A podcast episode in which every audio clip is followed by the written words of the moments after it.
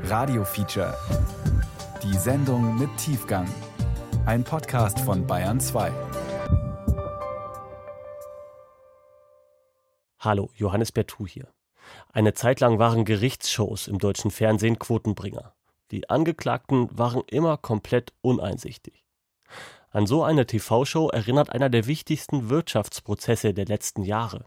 Das Landgericht München verhandelt den Fall Wirecard. Ex-Vorstand Braun wird gewerbsmäßiger Bandenbetrug vorgeworfen. Sein Verteidiger hat zu Beginn des Prozesses heftig in alle Richtungen ausgeteilt und die Unschuld seines Mandanten beteuert. Ein anderer angeklagter Ex-Manager hat zurückgekeilt und Wirecard als Krebsgeschwür bezeichnet. Im Radiofeature geht es heute um die schillernde Geschichte von Wirecard.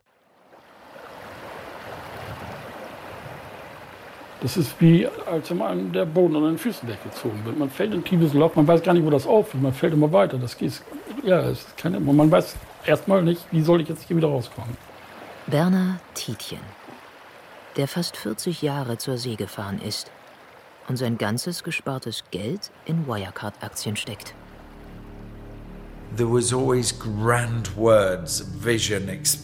Da war immer dieses Gerede von Visionen. Aber wo ist die Substanz? Wo ist die Kohle? Where's the substance? Where's the cash? Fraser Paring, der Börsenspekulant, der Wirecard angreift, als die meisten noch an die Story vom strahlenden Stern am Börsenhimmel glauben. Es war wie ein Schlag in die Magengrube. Also das war eigentlich so, dass man nach 30 Jahren Ehe feststellt, man wird seit 20 Jahren betrogen. Melanie, die mehr als 15 Jahre bei Wirecard arbeitet und am Ende bitter enttäuscht wird. Es kann derzeit nicht ausgeschlossen werden, dass die Wirecard AG in einem Betrugsfall erheblichen Ausmaßes zum Geschädigten geworden ist. Und Markus Braun. Der langjährige Wirecard CEO katapultiert den Online-Zahlungsdienstleister bis in den DAX und fällt am Ende tief. Aufstieg und Fall von Wirecard. Was Seher, Blender und Verblendete erzählen. Ein Feature von Philipp Grüll, Arne Meyer-Fünffinger, Josef Streule und Sabina Wolf. An einem milden Herbstabend sind wir mit dem Auto in München unterwegs. Am Steuer ein grauhaariger Mann mit Kinnbart. Er trägt ein weißes Hemd, dazu ein blaues Sakko. Sein Name? Peter Herold. Ich bin der eigentliche Gründer, Erfinder der Wirecard und ja, quasi auch der geistige Vater. Herold fährt mit uns dorthin, wo er Wirecard gegründet hat. Ein unscheinbares Gebäude in der Nähe der Isar. Der geistige Vater von Wirecard ist leicht aufzuspüren. Peter Herold hat ein Profil bei LinkedIn, einem der größten Social-Media-Portale für Geschäftskontakte. Unter seinem Profilfoto steht Geschäftsführer, Gründer, Managing Director. Danach folgt der detaillierte chronologische Lebenslauf. Herolds erster Eintrag? Von Juni 1998 bis Dezember 2000 Aufsichtsratsvorsitzender, Gründer Wirecard. Das war 1997, war ein schöner Abend, als ich zu Hause saß auf meiner Couch mit einem Glas Rotwein in der Hand und mir eben überlegt habe, was ist das next big thing, was kommt. Und ich habe dann angefangen, auf einem weißen Blatt Papier mir zu überlegen, äh, es gibt im Zahlungsverkehr immer einen Kunden und einen Händler. Beide kennen sich nicht, beide vertrauen sich nicht. Und meine Idee war damals, eine Vertrauensstelle einzuschalten, die im Endeffekt sicherstellt, dass einmal natürlich die Zahlung abgewickelt wird, als auch die Ware entsprechend geliefert wird. Peter Herold ist da gerade Geschäftsführer bei einem Internet-Service-Provider in München. Wirecard. Beide Wörter getrennt und großgeschrieben. Am 12. Juni 1998 meldet er diesen Markennamen beim deutschen Patentamt an. Zu dieser Zeit ist das Netz für die meisten Menschen noch Neuland. Ein US-Internet-Provider hat Boris Becker als Werbefigur eingespannt, um den Deutschen das World Wide Web schmackhaft zu machen. Bin ich da schon drin oder was? Ich bin drin. Das ist ja einfach. An die Abwicklung von Online-Zahlungen denkt damals noch so gut wie niemand. Peter Herold schon. Wirecard wächst. und zieht in eine repräsentative Altbauwohnung in der bayerischen Landeshauptstadt. Das Unternehmen sucht weiter nach Personal. 2001 sind schon 60 Mitarbeiter an Bord. Einer von ihnen, Jan Marschalek. Das Unternehmen hat einen technischen Leiter gesucht. Äh, insoweit hat es eine Ausschreibung gegeben. Damals hat sich ein Herr Marschalek beworben, ist dann auch zum Vorstellungsgespräch gekommen und hat sich dort auch entsprechend weltgewandt, offen, äh, mit dem typischen Wiener Schmäh präsentiert. Extrem freundlich, extrem äh, gut auftretend. Mit diesen Eigenschaften sollte es Marschalek bis in den Vorstand der späteren Wirecard AG schaffen. Zuständig für das Asiengeschäft, das den Konzern in die Schlagzeilen bringen wird. Aber das ist noch weit weg. Was ich mich damals ein bisschen gefragt habe, ist äh, mit 19 Jahren und keiner abgeschlossenen Matura, ich persönlich hätte mich mit 19 mit Sicherheit nicht so darstellen können. Da wäre ich vielleicht ein bisschen bescheidener gewesen. Aber ansonsten kann ich nichts Negatives aus der damaligen Zeit von ihm berichten. Wenn Peter Herold über Markus Braun spricht, klingt er weniger begeistert. Braun kommt 2002 zu Wirecard. Nach einem Studium und Promotion in Wien arbeitet er unter anderem bei der Wirtschaftsprüfungsgesellschaft KPMG. Diese wird später im Wirecard-Skandal noch eine entscheidende Rolle spielen. Würde ich mit Herrn Dr. Braun ein Bier trinken gehen, ich glaube, es gibt angenehmere Leute. Kühl und distanziert. So beschreibt ihn Herold. Braun wird bei Wirecard Vorstandschef. A short introduction to myself. E ich bin seit zehn Jahren Wirecard-Vorstandschef. Wirecard ist führend bei der Abwicklung von uh, Online-Zahlungen und wir arbeiten an Bezahllösungen fürs Handy. Während Braun Wirecard in die Zukunft führt, ist das Unternehmen für Herold bald Vergangenheit. Wegen unterschiedlicher Vorstellungen über den weiteren Kurs verlässt er sein Baby und orientiert sich neu. Der Kontakt reißt schnell ab. Ja, es fühlt sich eigentlich so an, als ob ein Kind erwachsen wird, ob das Kind dann auf die schiefe Bahn gerät, ob es Drogen nimmt, ob es in die Illegalität abrutscht. Ab einem gewissen Alter muss man Kinder auch entsprechend laufen lassen. Ab einer gewissen Zeit endet auch die Verantwortung, die man als Vater für sein Kind hat. Heute kümmert sich Herold mit seiner neuen Firma darum, Betrug im Internet aufzudecken. Aufbruchstimmung und eine positive Arbeitsatmosphäre. Das ist ihm von Wirecard im Gedächtnis geblieben. Auch andere Mitarbeiterinnen und Mitarbeiter, mit denen wir sprechen, erinnern sich daran. Zum Beispiel Melanie, die hier nicht mit vollem Namen auftreten möchte. Als ich im Jahr 2003 meine Position im Bereich Merchant Support anfangen äh, wollte oder angefangen habe, hatte ich als zweites Vorstellungsgespräch äh, noch ein äh, Interview mit Herrn Markus Braun, bei dem mir unter anderem auch die Frage gestellt wurde, ob ich während meiner Tätigkeit Probleme hätte mit Inhalten, in Berührung zu kommen, die gerade im Bereich des Erwachsenen-Entertainments äh, zu finden sind. Die Abwicklung von Online-Zahlungen für Internetseiten, die Glücksspiel, kleine Sexfilmchen und Erotikbilder anbieten. Unter anderem damit ist Wirecard zunächst erfolgreich. Im Laufe unserer Recherche stoßen wir in den sozialen Medien auf Fotos von Sommer- und Winterpartys auf Berghütten. Bilder von lächelnden Menschen, die sich am Buffet Kartoffelgratin und Gemüse auf ihren Tellern anrichten. Zusammen macht die Belegschaft Ausflüge in den Klettergarten und Orientierungsspaziergänge im Wald. Mit gemieteten Reisebussen geht es in den Schnee. Für mich persönlich war Wirecard wirklich eigentlich wie meine zweite Familie. Über die Jahre werden die Feiern größer und die Tische länger. In der Regel mittendrin Markus Braun und Jan Marschalek. Die Erfolgsstory des Unternehmens geht weiter – zwischen 2001 und 2007 kann die Wirecard AG den Umsatz etwa verfünfzigfachen. Und mittlerweile ist die zum Unternehmen gehörende Wirecard Bank AG im Besitz einer Vollbanklizenz. Sie kann also zum Beispiel selbst Kreditkarten ausgeben. In einem Geschäftsbericht aus dieser Zeit schreibt Wirecard deswegen selbstbewusst: Die Verbindung aus Technologieunternehmen und Bank sichert der Wirecard AG eine einzigartige Marktposition.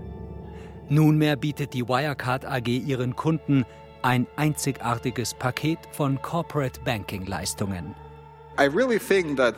Eine der schönsten Eigenschaften des Menschen ist, dass wir abstrakt denken können und dass wir überlegen können, wie wir Dinge besser machen. Er machte immer so ein bisschen den Eindruck, als wäre er so zwei Etagen weiter oben. Und dadurch glaube ich halt auch in seinen Gedanken immer äh, sehr stark schon sehr weit weg von der Normalität. Was auch immer das Unternehmen erreicht, der Vorstandschef will mehr. Im September 2006 schafft es Wirecard in den Tech-DAX, in den Index der 30 größten Technologieunternehmen in Deutschland. Für Markus Braun ist das aber nur eine Zwischenetappe. Er hat schon den nächsten Gipfel im Blick, den DAX, den Index der 30 größten börsennotierten Unternehmen in Deutschland. Braun wird dieses Ziel erreichen. Bis dahin gerät der Konzern allerdings noch in mehrere Turbulenzen. Zum Beispiel 2008, als erste Zweifel am Wirecard-Geschäftsmodell laut werden. Mein Name ist Daniel Bauer, ich bin Vorstandsvorsitzender der Schutzgemeinschaft der Kapitalanleger.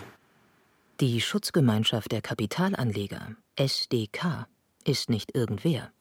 Seit fast 60 Jahren gibt es den Verein. Sein Ziel ist es, Menschen in Deutschland die Scheu vor dem Kauf von Aktien zu nehmen. Daniel Bauer hat sich im Mai 2008 erstmals mit Wirecard beschäftigt. Eines ist ihm dabei direkt aufgefallen. Der Konzern wirkt intransparent. Man hat sich da eher in Schweigen gehüllt, was äh, eben die Kunden anging.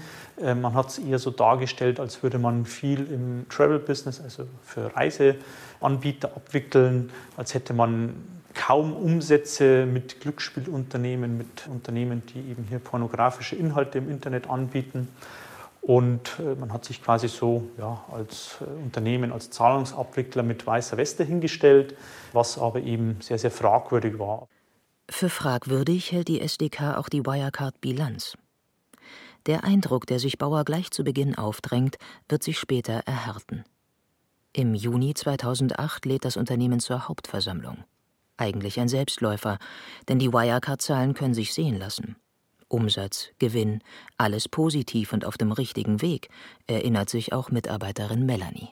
Also das operative Geschäft war steigend, Trotzdem kommt es auf der Hauptversammlung zum Eklat.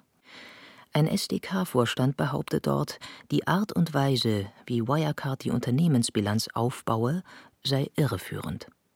Der Vorwurf der Bilanzmanipulation steht im Raum.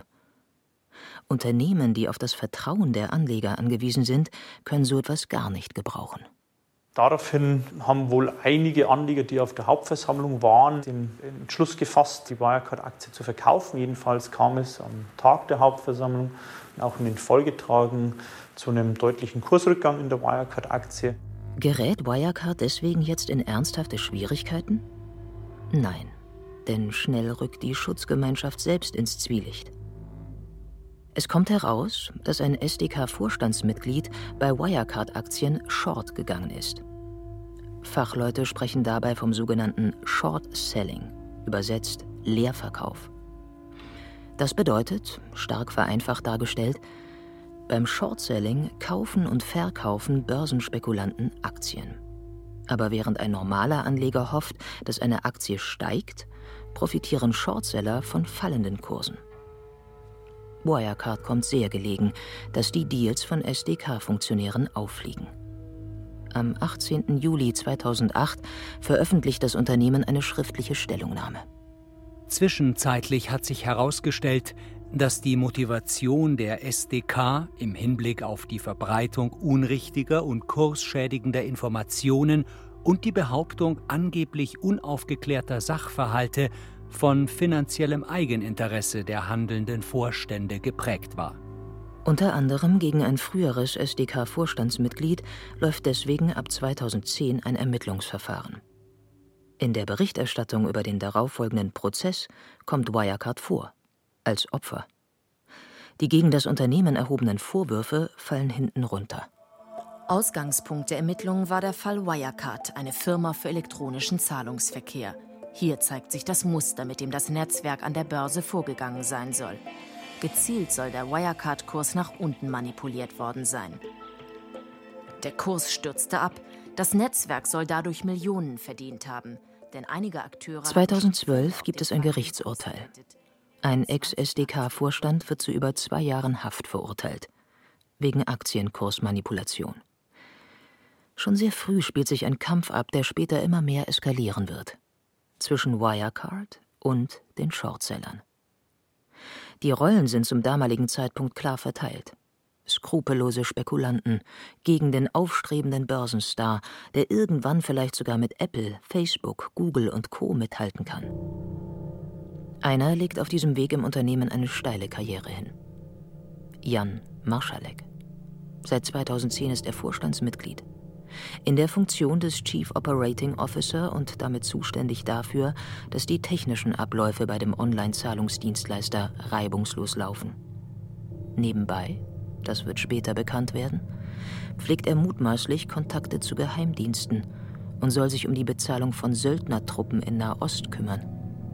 Also Jan Maschalek und Markus Braun ähm, waren äh, eigentlich von Beginn an ähm, ja, es war so wie Lehrer und Schüler eigentlich. Ich denke, sie äh, haben sich da beide äh, sehr, sehr gut ergänzt. Herr Marschalek war auch also ein sehr äh, freundlicher, zugänglicher äh, Person, die auch ja, durchaus mal den ein oder anderen Ratsch oder das Gespräch gesucht hat äh, mit den Mitarbeitern. Marschalek ist im Vorstand für das Asiengeschäft von Wirecard zuständig. Genau das wird in den folgenden Jahren bis zum Kollaps des Unternehmens eine zentrale Rolle spielen. Wirecard besorgt sich bei Investoren Kapital und übernimmt unter anderem Kreditkartendienstleister in Dubai, in Singapur und bekommt so auch Zugang zu weiteren ausländischen Märkten. Die Anleger bestärken das Unternehmen in seinem Kurs. Nach der zwischenzeitlichen Aktienkursdelle 2008 sieht es bei Wirecard, das inzwischen vor die Tore Münchens in einen Firmenzweckbau gezogen ist, wieder besser aus. Die Geschäfte laufen. Entsprechend positiv berichtet das Unternehmen zum Beispiel im Geschäftsbericht 2011.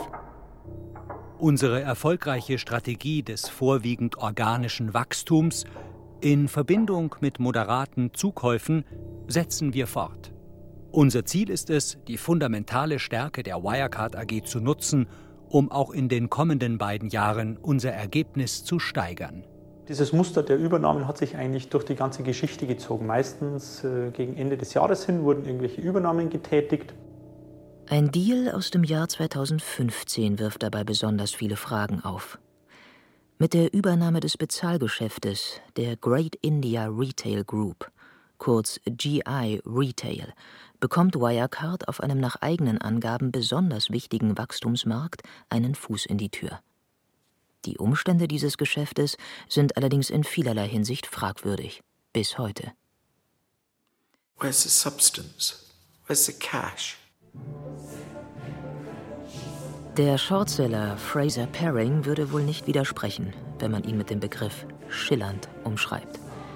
Sein Profilbild auf Twitter zeigt ihn als bärtige Comicfigur in Ritterrüstung. Seinen Job beschreibt er dort so. Angelsächsischer Wirecard-Spekulant, der sich damit so wenig Arbeit wie möglich macht. Wir treffen Fraser Paring in London und nehmen Platz in seinem brandneuen knallroten AMG-Benz. Er fährt mit uns durch die regnerische Hauptstadt Großbritanniens bis zu einem Bürokomplex. Dort soll das Interview stattfinden. Herring mag das Drama. Deswegen dreht er im Auto Carmina Burana auf. Um es vorwegzunehmen. Der Börsenspekulant gehört zu den ganz großen Gewinnern der Wirecard-Pleite. Wir setzen uns an einen großen Glastisch. Paring trägt ein rosa Hemd und eine Brille. Er ist bestens gelaunt. Im Sommer 2015 hat sich der Shortseller zum ersten Mal mit dem Online-Zahlungsdienstleister beschäftigt. Und dann hat mir jemand erzählt, deren Asiengeschäft boomt und niemand weiß warum. Da wird man neugierig, oder? Der Indien-Deal befeuert seine Neugierde. Das 2015 von Wirecard erworbene E-Commerce-Unternehmen wickelt zum Beispiel den Verkauf von Flug- und Reisetickets ab. Das Unternehmen stand schon zwei Jahre zum Verkauf und der Preis sank immer weiter. Von 70 auf 60 auf 40 auf 30 Millionen. Und Wirecard bezahlt dafür 340 Millionen für ein Unternehmen, das so gut wie kein Geld verdient.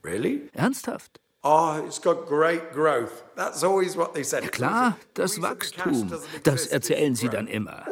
Utter rubbish. Was für ein Unsinn. Und da ist der Kaufpreis eben an den Fonds in Mauritius geflossen, wo man auch bis heute nicht weiß, wer dahinter steckt, wer wirtschaftlich Berechtigter und wirtschaftlicher Eigentümer dieses Fonds ist. Der Londoner Shortseller Fraser Paring gründet ein Analyseunternehmen mit dem Namen The Terror und trägt Informationen rund um Wirecard zusammen. Er spricht mit Insidern, prüft Gesellschaften und deren Hintermänner, mit denen Wirecard in Verbindung steht. Die Ergebnisse fassen er und ein Mitautor auf 101 Seiten in einem gleichnamigen Bericht zusammen. We called it Zatara Research and Investigations. Oh, it was a complete fraud bomb. Wirecard war eine komplette Betrugsbombe. People said that we used the word fraud too much. Das Ganze war äh, tatsächlich auch nicht in jeder Hinsicht stringent formuliert äh, und manchmal auch ungenau ähm, äh, und auch nicht alles hatte am Ende die gleiche Qualität. Nicht jeder Vorwurf, der dort drin stand, würde man aus heutiger Sicht sagen, war in gleicher Weise berechtigt. Aber er hat natürlich schon eine Kultur bei Wirecard beschrieben. Das muss man den Autoren zugutehalten, die ziemlich, ziemlich schlecht war. Und das hat sich im Nachhinein schon bewahrheitet. Erinnert sich Florian Tonka, Finanzexperte der FDP im Deutschen Bundestag. Tonka ist promovierter Jurist. Der Cetera Report ist für ihn eines der Schlüsseldokumente im Wirecard-Skandal. Da wurde beispielsweise geschildert, ähm, dass Wirecard eine lange und ungebrochene Historie im Bereich Geldwäsche hat, äh, ausgehend von illegalen Glücksspielen und anderen Graubereichen, die sich im Internet so abgespielt haben und dass das bis heute andauerte.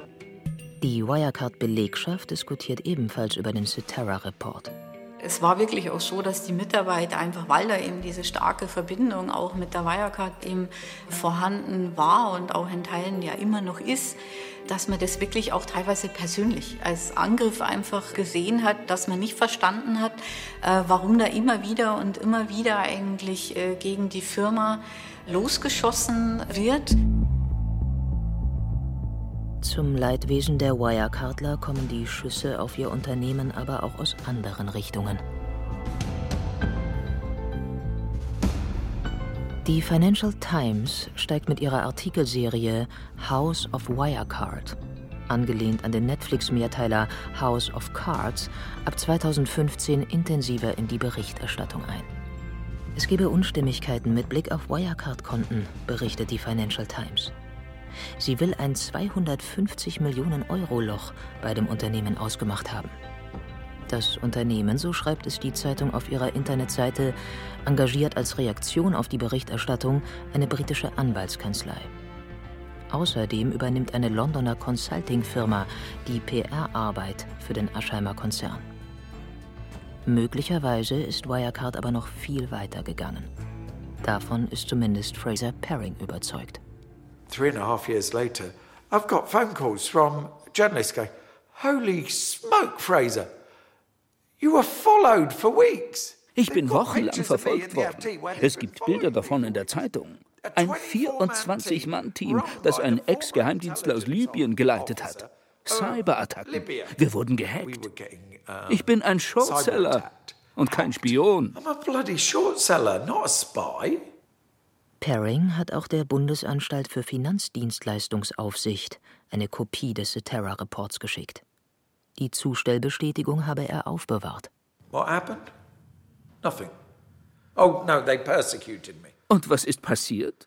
Nichts. Ach nein, sie haben mich verfolgt.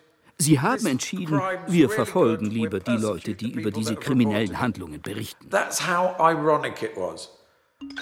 Die Bundesanstalt für Finanzdienstleistungsaufsicht, kurz BaFin, bestätigt auf BR-Anfrage, dass sie wegen des Cetera-Reports nicht auf Paring zugegangen ist. Eine Kontaktaufnahme erfolgt nur dann, wenn weitere Informationen benötigt werden. So eine Behördensprecherin. Stattdessen beginnt die BaFin mit einer Untersuchung. Es habe den Verdacht gegeben, dass Personen mit den Autoren des Cetera Reports zusammengewirkt hätten, um den Aktienkurs der Wirecard AG zu manipulieren. Es gibt staatsanwaltschaftliche Ermittlungen. Nach der jüngsten Attacke auf Wirecard erhob die Staatsanwaltschaft München am Ende im Auftrag der BaFin Anklage gegen Verfasser eines Börsenbriefs in London. Die hatten ihr angebliches Analysehaus eigens für diesen Angriff auf Wirecard gegründet. Das Amtsgericht München brummt Paring schließlich einen Strafbefehl auf. Paring zahlt einen niedrigen fünfstelligen Eurobetrag an eine gemeinnützige Einrichtung. Einmal mehr lässt Wirecard seine Kritiker alt aussehen. Der Siegeszug des Unternehmens setzt sich unvermindert fort. Im September 2018 erreicht der Online-Zahlungsdienstleister ein Ziel, von dem Konzernchef Markus Braun schon vor Jahren gesprochen hat. Statt Commerzbank kommt Wirecard. Der digitale Finanzdienstleister ist der Gewinner am Börsenhimmel. Aufstieg in den DAX als erstes sogenanntes Fintech-Unternehmen. Ein Ritterschlag. Wirecard wird an der Börse mit über 20 Milliarden Euro bewertet. Mit nur knapp 5000 Mitarbeitern hat das Unternehmen einen gigantischen Börsenwert geschaffen. Our ambition is now to become the biggest DAX company. Die größten im DAX überholen. Von Aschheim an die Spitze. Und dabei Wirtschaftsgiganten wie Allianz, Bayer, BMW und Volkswagen hinter sich lassen. Dieses von Konzernchef Markus Braun zur Schau getragene Selbstbewusstsein macht Eindruck. Zum Beispiel bei ganz normalen Kleinanlegern, wie Werner Tietjen. Wir treffen den 67-Jährigen dort, wo er den Großteil seines Lebens verbracht hat. Am Meer. Heute plätschert die Ostsee an der Küste von Schleswig-Holstein ruhig vor sich hin. Fast 40 Jahre lang ist Werner Tietjen zur See gefahren. Er hat sich um die Schiffsmotoren gekümmert, hunderte Häfen gesehen und Stürmen getrotzt. Aber der Sturm, den die Wirecard-Pleite in seinem Leben auslöst, ist besonders gewaltig. Tietjen sitzt auf einem Stein und lässt seinen Blick über das graublaue Wasser streifen. Dann gehen wir ein paar Meter am Strand entlang bis zu seinem Haus, direkt hinter dem Deich. Schwarze Dachziegel, rote Backsteine. Typisch norddeutsch. Ein großer Garten mit Bäumen gehört dazu. Am Küchentisch erzählt uns Werner Tietjen, er hat in den vergangenen Jahren viel Geld gespart. 72.000 Euro. Und als ich dann ähm, äh, Rentner war, da hatte ich dann auf einmal dann, morgen, ne, morgens soll ich nichts, du kannst nicht im Bett liegen bleiben, wenn du das dann hinkriegst. Ja, so das, das fand ich schon mal, also fand ich schon mal sehr schön. Dass man da, dieser Zeitdruck war weg, man hat etwas bewusster gelebt irgendwie so. Ne? Man, man hat was anderes im Kopf gehabt. Sein Haus ist in die Jahre gekommen, braucht bald eine Renovierung. Mit dem Geld ließe sich die locker bezahlen aber soll es so lange auf dem Konto rumliegen, bis die Handwerker kommen? Am 4. Dezember 2018 investiert er laut Bankbeleg rund 31.000 Euro in Wirecard-Aktien. Im April und im Juni 2019 auch den Rest seiner Ersparnisse. Ja, weil das für mich ganz einfach eine plausible Sache war, die ich nachvollziehen konnte. Zahlungsmittel in Zukunft geht immer mehr übers Internet und diese Firma hat ja da äh, das propagiert und war da auch im Geschäftsfeld tätig. Und da hat mir eingeleuchtet, dass das Zukunft äh, sicher ist. Zumal ja auch von der Politik und von allen überhaupt, äh, Banken haben Geld gegeben. Es ist ja gesellschaftlich, es ist ja anerkannt gewesen, der ganze Kram, also auch von Fachleuten, die das Geld dafür gegeben haben. Und somit war das für mich eigentlich eine, ja, eine logische Sache, dass man da investieren kann.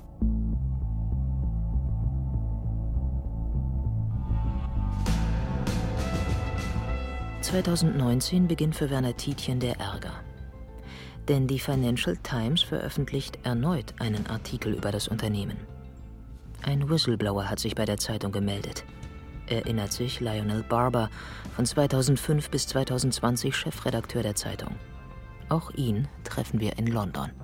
We got a tip that in Singapore there was an investigation internally into whether wir bekamen Hinweise, dass Wirecard in Singapur untersuchte, ob Mitarbeiter Zahlen künstlich aufgeblasen hatten.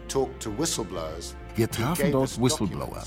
Und die gaben uns Unterlagen einer unabhängigen Anwaltskanzlei, die das bestätigten. Which showed that they were inflating their numbers. Erneut dementiert Wirecard postwendend. Die BaFin trifft in der Folge eine nach Meinung von Experten sehr ungewöhnliche Entscheidung.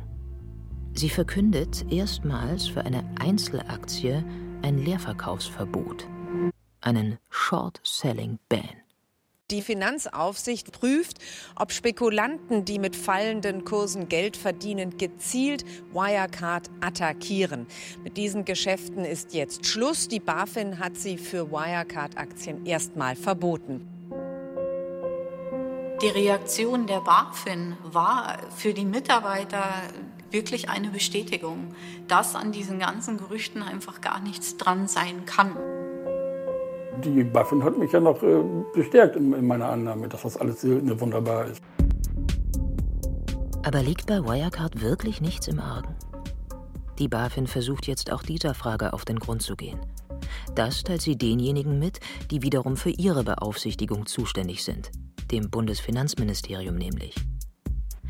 Ressortchef Olaf Scholz wird nach Angaben seines Hauses im Februar 2019 über die Hintergründe des Leerverkaufsverbots informiert.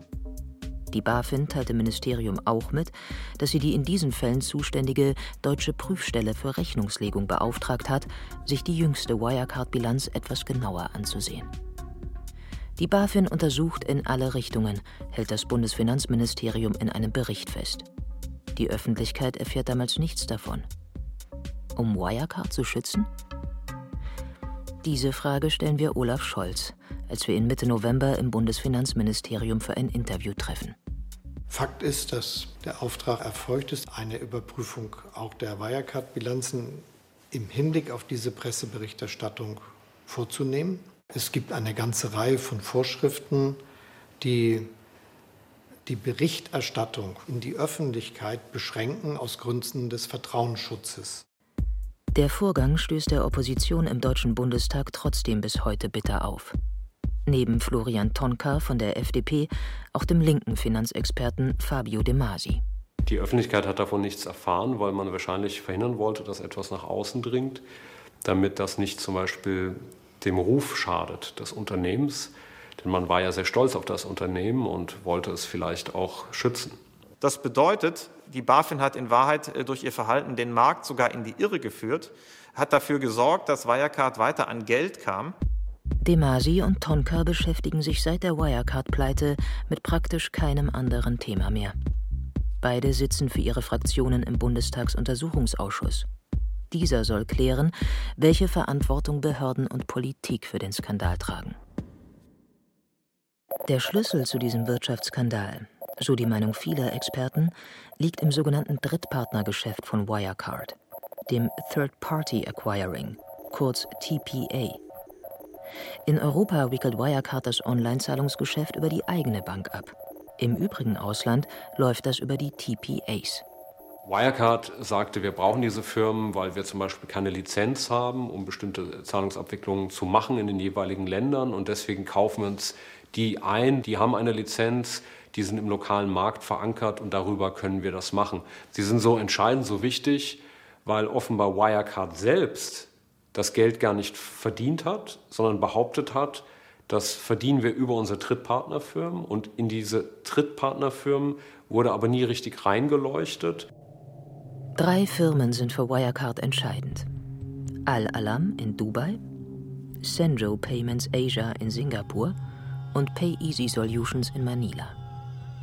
Angeblich tragen nur diese drei Gesellschaften in den Jahren vor dem Zusammenbruch von Wirecard hunderte Millionen zum Umsatz bei. Ohne sie würde das Unternehmen keinen Gewinn machen. Ein Teil der Umsätze, die das Aschheimer Unternehmen über diese Drittpartner abwickelt, wird für Wirecard von Treuhändern einbehalten und auf speziellen Konten aufbewahrt. Angeblich bis zu 1,9 Milliarden Euro. Dass dieses Geld bis heute nicht auffindbar ist, wird Wirecard das Genick brechen. Bis zum Herbst 2019 recherchiert die Financial Times weiter. Sie zweifelt unter anderem die Darstellung des Drittpartnergeschäfts durch Wirecard an. Der damalige Financial Times Chefredakteur Lionel Barber hat seine Reporter für diese Story unter anderem auf die Philippinen geschickt. Er weiß, dass sie wasserdicht sein muss. Die Reporter sehen sich unter anderem in Manila um, dort, wo PayEasy Solutions angeblich seinen Sitz hat. We actually went to the place where this company was supposedly registered and we found a seaman wir sind dorthin gefahren, wo diese Firma angeblich registriert war. Und wir fanden einen alten Fischer. Der hatte erst keine Ahnung, was Wirecard war. Irgendwann holte er einige Papiere hervor, auf denen stand, dass er sich dumm stellen soll. Unter einer zweiten Adresse fanden wir ein Busunternehmen. I think that the second point was we went to another address and it was a bus company.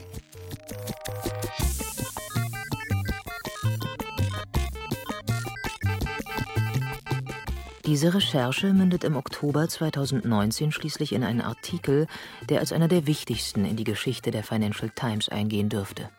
And I said, we are going to write the biggest, hardest, toughest story where they will have to admit that they're lying and that their stories are fake ich sagte, wir schreiben die größte, härteste Story und dann müssen die zugeben, dass ihre Geschichten und ihre Einkünfte fake sind. Wir veröffentlichten diesen Artikel und er war großartig. Because we also published very unusual internal huge documents. Wir publizierten auch interne Dokumente, Belege. Und dann bewegte sich was. Wir waren überzeugt, Wirecard bricht zusammen. Erstaunlich, wie lange das dann dauerte. Die Firma kämpfte wie eine in die Ecke getriebene Ratte. What was extraordinary is it took so long because the company fought like a rat in a corner. Da konnte man im Kern nachlesen, wie Wirecard die Bilanz manipuliert hat und falsch eben auch angegeben hat, den Markt getäuscht hat, die Öffentlichkeit getäuscht hat. Das war nicht mehr nachvollziehbar. Und insofern war es auch leider ein, in gewisser Weise ein intelligentes Modell zu betrügen. Deswegen hat es ja leider auch so lange funktioniert. Der Financial Times-Artikel schlägt hohe Wellen und die wiederum sorgen an mehreren Stellen für schwere Erschütterungen. Bei Werner Tietjen zum Beispiel, dem Anleger, der sein Erspartes in Gefahr sieht. Ja, ich war auch so, natürlich. Weil jedes Mal, wenn die irgendwas von sich gegeben hatten, sackte der Kurs erstmal wieder ab. Wo ich selber dachte, das kann doch nicht wahr sein. Das, das, das ist doch Quatsch. Geht ja gar nicht. Zumal die Firma ja, das war nun zwar nur ein Börsenwert, aber äh, zwischenzeitlich mehr Börsenwert hatte als die Deutsche Bank. Also das kann doch nicht sein, dass das alles äh, Fake ist. Das geht doch gar nicht. Für Wirecard und Vorstandschef Markus Braun beginnen im Herbst 2019 die entscheidenden Monate. Internen Unterlagen zufolge spielt das Unternehmen in dieser Zeit unter dem Decknamen Projekt Panther sogar eine Übernahme der Deutschen Bank durch bis zu einem gemeinsamen Logo, das hinter den Kulissen schon entworfen wird. Ist der Schachzug als Ablenkung gedacht? Wieder weist Braun die Behauptungen der Financial Times entschieden zurück. Das Unternehmen habe eigene Untersuchungen angestellt. Außerdem beauftragt es die Wirtschaftsprüfer von KPMG. Diese sollen die Vorwürfe endgültig aus der Welt räumen. There were uh, by uh, this journalist a couple of articles that uh, at the end of the day came out to be die Artikel der Journalisten haben sich am Ende als falsch herausgestellt. Aber um die Märkte etwas zu beruhigen, werden wir KPMG unsere eigenen Untersuchungen noch einmal bewerten lassen. Der KPMG-Bericht, der in Auftrag gegeben wurde, war tatsächlich auch für die Mitarbeiter und auch ja für mich persönlich wirklich so, dass man äh, sagt, ja, wir als Wirecard beweisen jetzt einfach und ein für alle Mal, dass an diesen ganzen Unterstellungen oder Pressemitteilungen einfach nichts dran ist. Die Hoffnung, die Melanie und bestimmt viele der anderen der mehr als 6000 Wirecard-Mitarbeiter in den KPMG-Bericht setzen, wird sich nicht erfüllen. Denn der Bericht, der die Unternehmenszentrale erreicht, ist für Wirecard ein Desaster. KPMG veröffentlicht im April 2020 eine fast 80-seitige öffentliche Fassung. Hinzu kommt ein ca. 300 Seiten umfassender, bis heute geheimer Anhang. Er liegt uns vor. Beide Papiere zeichnen ein katastrophales Bild des Konzerns. Bankbestätigungen und Kontoauszüge der die Treuhandkonten führenden Bank für den Untersuchungszeitraum wurden uns nicht übermittelt. Neben diesen nicht hinreichend nachgewiesenen Einzahlungen auf Treuhandkonten im Umfang von rund einer Milliarde Euro Umsatzerlöse waren erheblich niedriger als die von Card Systems Middle East an Senjo Payments Asia nicht bzw. nicht in der ursprünglich vorgesehenen Weise durchgeführt werden. Ja, eigentlich war der Bericht verheerend für Markus Braun, auch wenn er das versucht hat, anders zu verkaufen, weil da ja schwarz auf weiß stand, dass äh, die im Prinzip nichts von dem, was sie da die ganze Zeit behaupten, belegen können und das alles sehr dubios ist. Als ich das KPMG-Gutachten gelesen habe, war mir eigentlich nach zwei Seiten klar, das war es jetzt. Dass Zweifel an Bankbestätigungen und Saldenbestätigungen bestehen bzw. gar nicht vorgelegt worden sind, dass keine Verträge mit den entsprechenden Treuhändern vorhanden sind und dass es dann eben hier zu solchen Umständen, Missständen kommt, das ist nicht erklärbar außer mit krimineller Absicht.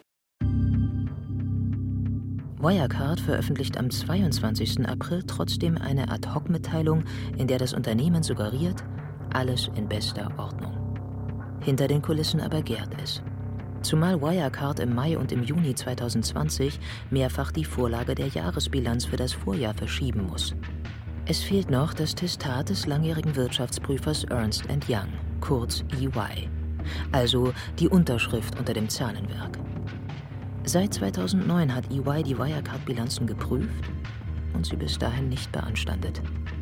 Eine detaillierte BR-Anfrage lässt EY unbeantwortet, wegen der strengen berufsrechtlichen Verschwiegenheitspflicht, so ein Sprecher. Er verweist auf eine schriftliche Pressemitteilung. Darin steht unter anderem Nach unserem derzeitigen Erkenntnisstand haben unsere Kollegen die Prüfungshandlungen professionell und nach bestem Wissen und Gewissen durchgeführt. Vor diesem Hintergrund weisen wir Anschuldigungen, welche bis zum Vorwurf der Mitwirkung reichen, entschieden zurück. Bundesfinanzminister Olaf Scholz fragt sich mit dem heutigen Wissen über die mutmaßlich langjährigen Bilanzmanipulationen trotzdem. Wie man das dann nicht gesehen haben kann bei der Prüfung, die dort regelmäßig und ganz normal von der Wirtschaftsprüfungsgesellschaft veranstaltet wird. Am Vormittag des 18. Juni 2020 platzt die Bombe. Um kurz nach zehn veröffentlicht Wirecard eine Stellungnahme, später dann ein Video. Sehr geehrte Damen und Herren, ich möchte im Namen des Vorstands der Wirecard AG die folgende Erklärung abgeben. Der gesamte Vorstand steht an einem ovalen Pult vor einer hellblauen Stellwand. Zweiter von links, Markus Braun. Bekleidet mit dem für ihn typischen schwarzen Rollkragenpullover zum dunklen Anzug. Er stützt sich mit den Händen ab. Seine Augen wandern hin und her. Die Erklärung scheint er abzulesen. Es kann derzeit nicht ausgeschlossen werden, dass die Wirecard AG in einem Betrugsfall erheblichen Ausmaßes zum Geschädigten geworden ist.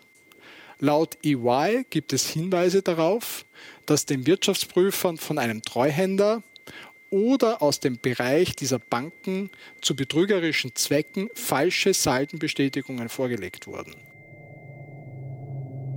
1,9 Milliarden Euro, die eigentlich auf den Treuhandkonten einer philippinischen Bank liegen sollen, sind weg. Oder waren sie nie da? Bestätigungen und Bankbelege, die der Treuhänder, Mark Tolentino, ein Anwalt aus Manila, an EY geschickt hat, sind wohl gefälscht. Genauso wie mehrere Auszüge dieser Konten, die die Existenz von mehreren hundert Millionen Euro belegen sollen. Unsere Anfragen dazu lässt der Anwalt unbeantwortet.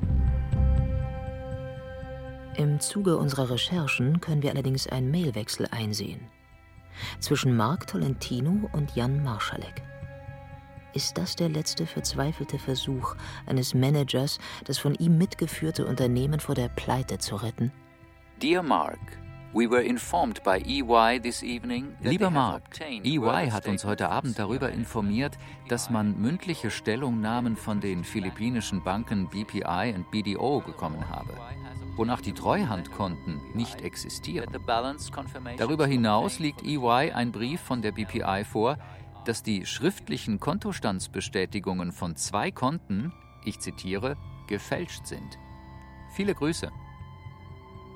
Dear Mr. Jan, Thank you for the email. Lieber Mr. Jan, danke für die E-Mail. Die Antwort der Bank überrascht mich. Ich denke, es handelt sich um ein Missverständnis. Viele Grüße, Rechtsanwalt Mark Tolentino. Dear Mark, thank you for your prompt response. Lieber Mark, vielen Dank für die schnelle Reaktion. Ich bin mir sicher, dass Sie die ernste Lage, in der wir uns befinden, nachvollziehen können. Wenn man weiß, was Jan Masalek so gemacht und erzählt hat, dann wirkt das ja unfassbar naiv. Und das kaufe ich ihm nicht ab. Ich glaube, er hat diese E-Mails geschrieben, um Zeit zu gewinnen, um seinen Exit, sein Untertauchen vorzubereiten und um vorzutäuschen, dass hier äh, noch alles in Ordnung wäre, weil ihm irgendwelche Leute im Nacken saßen, die gesagt haben, äh, wir brauchen jetzt Unterlagen oder Dokumente. Diese Unterlagen und Dokumente werden nichts mehr am Untergang von Wirecard ändern. Am 19. Juni tritt CEO Markus Braun von seinem Chefposten zurück. Kurz darauf setzt das Unternehmen Jan Marschalek vor die Tür. Der ist zu diesem Zeitpunkt aber schon auf der Flucht. Inzwischen gesucht per internationalem Haftbefehl. Am 25. Juni geschieht, was bis dahin noch keinem DAX-Konzern geschehen ist. Nach dem Bilanzskandal meldet der Zahlungsdienstleister Wirecard Insolvenz an. Als Gründe nannte das Unternehmen drohende Zahlungsunfähigkeit und Überschuldung. Dass Wirecard den DAX verlassen wird, ist ziemlich sicher. Die Aktie ist kaum noch etwas wert.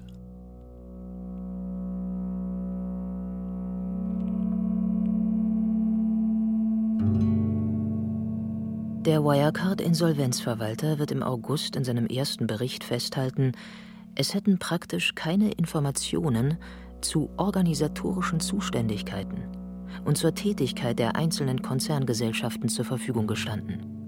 Und im Unternehmen habe es keinerlei Vorbereitungen auf eine Insolvenz gegeben, da diese von niemandem erwartet wurde. Für den Kleinanleger Werner Tietjen bricht am Tag der Insolvenz eine Welt zusammen denn ihm ist sofort klar, sein angelegtes Geld ist weg. Unmittelbar habe ich äh, mir ganz viel Bier in den Kopf geschüttet, äh, damit ich erstmal schlafen konnte. Das ist wie, als wenn man der Boden unter den Füßen weggezogen wird. Man fällt in, in, in, in ein tiefes Loch, man, man weiß gar nicht, wo das aufhört. Man fällt immer weiter. Das geht, ja, es kann, man weiß erstmal nicht, wie soll ich jetzt hier wieder rauskommen. Für Tietjen ist der Wirecard-Skandal vor allem eines: ein großes Versagen der Aufsichtsbehörden und der Politik. Bundesfinanzminister Olaf Scholz sieht das im Interview anders. Trotzdem hat er bald nach der Wirecard-Pleite einen Aktionsplan erarbeiten lassen. Scholz will der BaFin mehr Befugnisse geben, damit sie zukünftig bei der Kontrolle von Unternehmensbilanzen deutlich mehr in die Tiefe gehen kann. Wirecard ist ein Finanzskandal, der aufgeklärt werden muss, bei dem aber jetzt auch die notwendigen Konsequenzen gezogen werden müssen. Wenn sich nichts ändert, dann war es nur ein schlimmer Skandal und es entsteht ein neuer, nämlich dass wir nicht jetzt die Gelegenheit genutzt haben, die notwendigen Reformen auf den Weg zu bringen. Das dürfte sich allerdings noch Monate hinziehen. Ein Grund für den Wirecard-Skandal. Einzelne Behörden hatten nur ihre jeweiligen Zuständigkeiten im Blick. Informationen wurden nicht zusammengeführt. Deshalb ist das gesamte Ausmaß des möglichen Betrugs lange im Dunkeln geblieben und bis heute weisen die einzelnen Akteure die Schuld von sich. An diesem Missstand sollten die Reformen ansetzen. Die Ermittlungen der Münchner Staatsanwaltschaft im Fall Wirecard dürften noch Jahre dauern. Sie wirft unter anderem den früheren Vorständen Markus Braun, der inzwischen in Untersuchungshaft sitzt, und dem flüchtigen Jan Marschalek Bandenbetrug, Untreue und Marktmanipulation in mehreren Fällen vor. Unsere an Sie gerichteten Fragenkataloge bleiben unbeantwortet.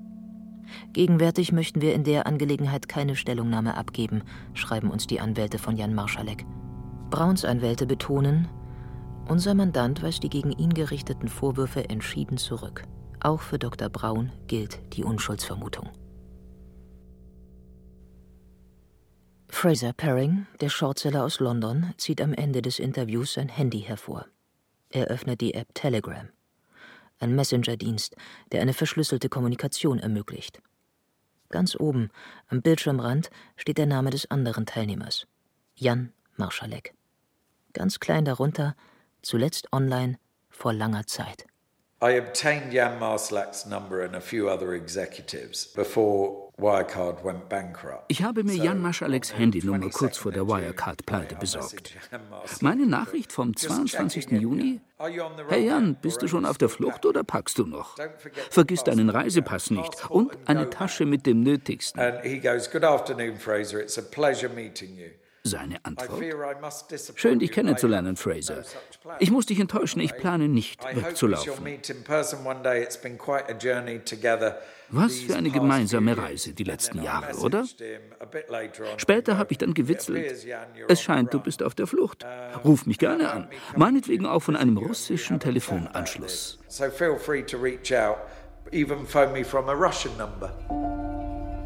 Paring kann sich in diesem Moment kaum halten vor Lachen.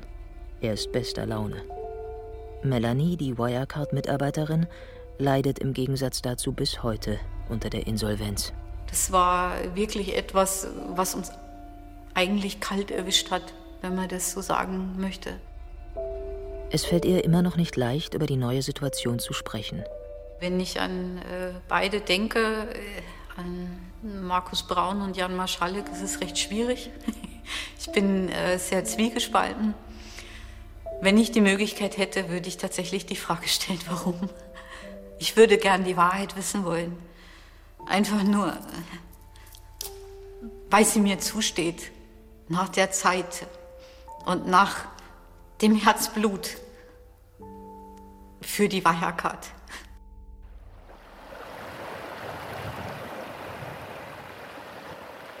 Werner Tietjen, der Anleger, muss mit seinen 67 Jahren wieder zur See fahren. Nach der Wirecard-Pleite, so erzählt er es uns, war seine erste Idee, nochmal bei der Reederei anzuklopfen. Ich bin da hingefahren, ich kenne den Boss von dieser Reederei, der ist da aufgestiegen und äh, ich bin mit dem sogar noch zusammen gefahren. Also wir duzen uns und das war eben so, dass ich sage, Heiko, tut mir leid, ich habe jetzt ein richtiges Problem, ich bin pleite, ich brauche einen Job, hast du einen für mich? Ich bin mit Wirecard auf die Nase gefallen, ich habe 70.000 Euro verloren, ich habe jetzt nichts mehr. Und da hat er zu mir gesagt, das kriegen wir hin. Im Moment dürfte das Schiff, mit dem er von Bremerhaven aus abgelegt hat, irgendwo östlich von Singapur liegen. Von wo aus der Wirecard-Skandal dem Leben von Werner Tietjen noch einmal einen völlig anderen Kurs gegeben hat.